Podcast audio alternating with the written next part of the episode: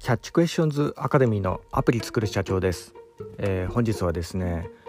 ップル税崩壊へ導くデジタル市場法についてお話しさせていただきたいと思います、え、私のこちらの番組はですね主に YouTube で配信させていただいておりまして YouTube の方はですね iPhone アプリの作り方ラズベリーパイによるリモートサーバーの構築方法それから最近やっております NFT の DAO プロジェクトとして IT エンジニアのコミュニティなども運営したりしております、えこういった情報お好みというような方いらっしゃいましたら YouTube の説明欄ですね、えそちらに情報を記載しておりますのでこちらからもぜひよろしくお願いいたします。YouTube でアプリ作る社長と検索していただいたら出てくるかと思います。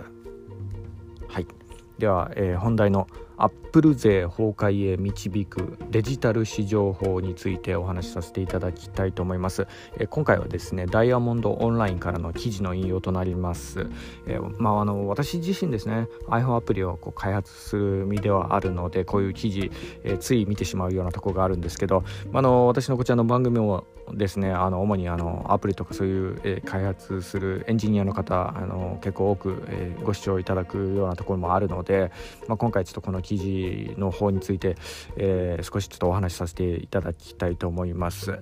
あのアップル税っていうのは、まあ、そもそも何なのかっていうようなところなんですけど、まあ、それはですねあの iPhone アプリとかそれをですねアップルの App Store でね販売するにあたってはですね、えー、結構な高い手数料取られてしまうようなところがあるんですよね。っていうのもあの iPhone アプリで言うんであれば、えーまあ、一つねアプリが売れてもその30%ねそれがこうアップルにこう手数料として納めなければならず、まあ、これをですねあのアップル税みたいな感じで揶揄するような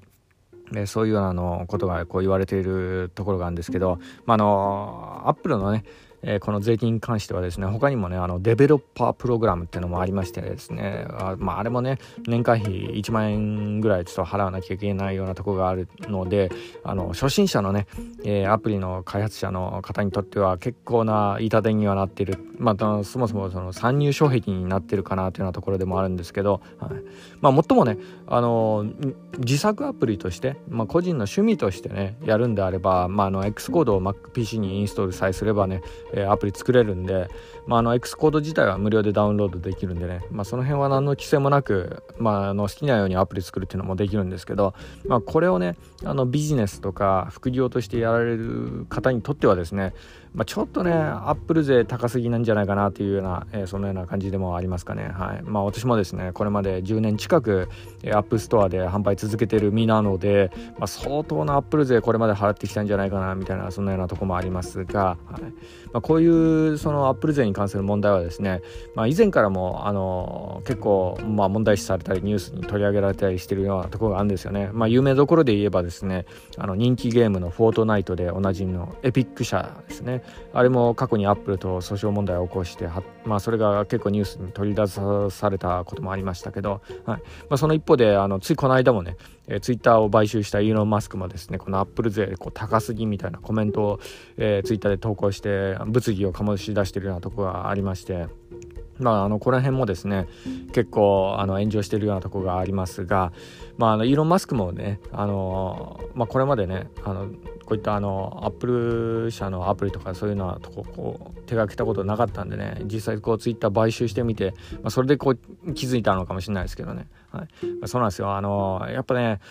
まあ、あのこういった、えー、企業レベル、まあ、もしくはあの大物のインフルエンサーからの物言いっていうのはですね結構アップルに対していろいろ言われてきたところはあるんですけど、まあ、それに対してはねこれまでねびくともせずずっとねアップル税30%の手数料でずっとやり通してきたアップルだったんですけどで、えー、ついにですね、えー、まああの企業インフルエンサー超えて国が動き出してしまったっていうようなところなんですね。まあ、それもあの、えー、欧州連合の EU がですねついにこう動き出してでこれはちょっとやっぱドッキン法に当たるんじゃないかみたいなそんなようなコメントを出してさすがにね国が動き出すとですねアップルもやっぱその動かざるを得ないようなそんなような状況になってでまあ、今回のこの改変に関してはですねまあ一つの、まあ、時代の節目にもなるんじゃないかなというようなところがあって、まあ、今回このようにニュースに、えーまあ、このような私のあの投稿にまとめさせていただいたところでもありますが、まあ、それはまあどういうような変化が起こるかというようなところなんですけど、えー、2022年の11月にですね実はあのもうそのデジタル市場法っていうのが EU の、え、規制当局当局によって制定されましてですね。で2023年のえー、iOS17、えー、17からですね仕様が大きく変わるというふうにこう言われてるみたいなんですね。でまあこれが今後どうなるかというようなところなんですけど、まあ、何でもですねその記事によるとですね、えー、App Store 以外からのアプリを、ね、ダウンロードできるような仕様にするみたいです、はい。まあ、これがあのサイドローディングっていうふうに呼ばれるもので、まあ、これをこう開放するみたいなねえそういうような動きが今あるようです。まあ、あの要するにですね、え脱獄アプリを公式に容認するみたいなそんなような流れがね今あの EU の方で今そういうような動きがこう出てきて、まあ、これはあのアップルのこれまでの歴史をこう振り返ってみても、まあ、あのかなりのえーまあ、大規模なアップデートになるんじゃないかなというふうに、えーまあ、個人的に、まあ、あのアプリ開発者の目線でね、えー、こう見るとですね、まあ、あの結構な改革が起こるんじゃないかなというふうにこう見たりもしております。まあ、あの最もですねアップルがやっぱこういう問題をこう、ね、言われた時に掲げているのがやっぱセキュリティ問題なんですよね。まあ、これに対してねアップルがどう弁明してくるかっていうようなところも一つの、まあ、来年の見どころにもなるかなというようなところでもありますが、まあ、ただねえーまあ、これで、えー、この EU のこの流れがこう、まあ、世界にこう波及していってで、まあ、一つのこう時代の節目になるのは間違いないんじゃないかなというふうにこう思うようなところがありますね。はい、でそんな中でですね、まあ、あの日本の立場として、えーまあ、これはちょっと今後どうなるかっていうようなところについて、まあ、一つその日本の将来性についてもですねちょっとコメントさせていただきたいと思います。でえー、先ほどもちょっと言いましたがあの日本のね政府は IT セキュリティとかそういった問題にかなり疎いというかあの知識レベルがね世界に比べて低すぎるっていうようなところがあるんですよね。で、まあ、この部分はですね、えー、日本人として少しちょっと懸念しなければいけないかなというようなところがあるんですよね。はい。で実際、まあ、その記事にも書かれていたことでもあるんですけど、えーまあ、アップルの言い分としてはですねユーザーの安全性をこう保つためにですね、まあ、あのセキュリティを担保するためにやっぱそのこれからも App Store からこうダウンロードするような仕組みに、えー、しなければいけないそういうようなことを徹底しなければいけないというような言い分があってでこれに関してはですね日本の政府日本の重鎮たちのコメントとしてはですねこのアップルの言い分を、えー、やや鵜呑みにしてしまってるっていうようなところがあるみたいなんですよ。はい、で、まあ、日本ではですね、まあ、あのしばらくはですねおそらく、まあ、EU の方ではそういうような動きありますけど、えー、なんかね国民の安全のためにこれからも App Store からのダウンロードをはあののみにこうするみたいなねそういうような政策をなんか取り得そうなねそんなようなあの記事でもあったんでねこの部分はね、えー、ちょっとうん、今後の日本の将来をこう見るとどうなのかなって感じがしますかね。まあ、というのも今あのロシアの、ね、ウクライナ侵攻問題ででなんかあのアプリが武器として使われている例とかなんかそういうのもあったみたいでえそういうようなあの一例とか出されてしまうとですねえ日本の政府はやっぱ弱いんですよね。あそうか武器にして使われるのかこういったアプリはっていうような感じでやっぱその辺はあのアップルの飲みにじゃあ安全な方を取りましょうっていうような感じの流れになりそうなんでね。はい、ただね、えー、ここに関してはですね一つだけけ、まあ、私なりのちょっとコメントをちょっと言わせてくださいっていうのはですねあのやっぱそのこういった、まあ、あの日本のそもそもの産業のお家芸になるのはですね、えー、アニメとかゲームであったりするようなところがあるんですよね、えー、これはねあの一種のやっぱビジネスチャンスにはなると思うんですよね。アップルアップルがですね、えー、そのサードパーティ製のアプリとかそういったものを、えー、こう開放するプラットフォームを今作ろうとしているようなところがあるんでここは、ね、日本にと日本の産業にとってはねチャンスだと思うんですよね、はい、でこういうようなチャンスをこう見逃しかねないようなねあの発言を日本の重鎮の政府の方々とかそういうのがしていたところがあったんで、まあ、それに関して、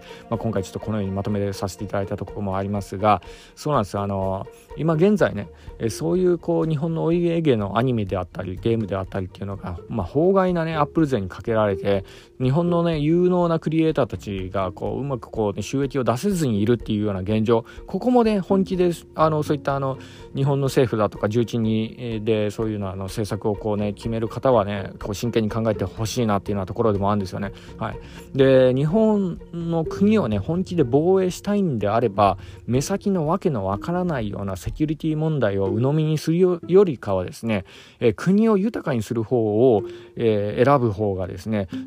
それこそあの国の安全をこう担保できる、まあ、の豊かになればですねそれだけ自国の技術も発展してくるんで、まあ、それになればですね、まあ、の自国のスマートフォンとかそういうの自自国のセキュリティ技術の向上とかにもこうつながってくるんでこっちの方がねむしろ国を守る施策になるんじゃないかなっていうようなえそういうような感じなとこもあるんですよね、はい、だからこの辺はねよく考えなければいけないかなというようなとこなんですよね。日本のトップのねなんかあのまあ、ただ単にこうなんかねわけのわかんないセキュリティ問題に、えー、言いくるめられてしまうっていうのはね日本のビジネスのチャンスの、えー、参入障壁になる可能性があるんでねこの辺はねこう真剣に考えていってほしいなっていうような、えー、そんなようなところでもありますかね、はい。まあ、こういうような感じで世界からこう言いくるめられてしまっているのであればですね日本の IT エンジニアの給料が、ね、全然上がらないとかね、まあ、これからどんどん自利品で衰退していく方向へ進んでしまう可能性もあるんで、まあ、ここはね、えー、やっぱねそのただ単にね、まあ、これまであの日銀の黒田さんがねやってきたあのお札をねなんかね日本国内にいっぱいばらまいて大盤振る舞いしてるふりを見せかけて後付けで税金上げてくるみたいなねそんな姑息な手段に出るよりもやっぱねこういうようなチャンスを見逃さないっていうようなことがやっぱ大事だと思うんですね。そう日本の国民を本当に豊かにして技術を発展させてそういうそのその上でこの防衛策とか、えー、国レベルの、えー、セキュリティとかそういったものをやっぱ考えていくくべきなんじゃないかなというようなところがあるんですよね。はい、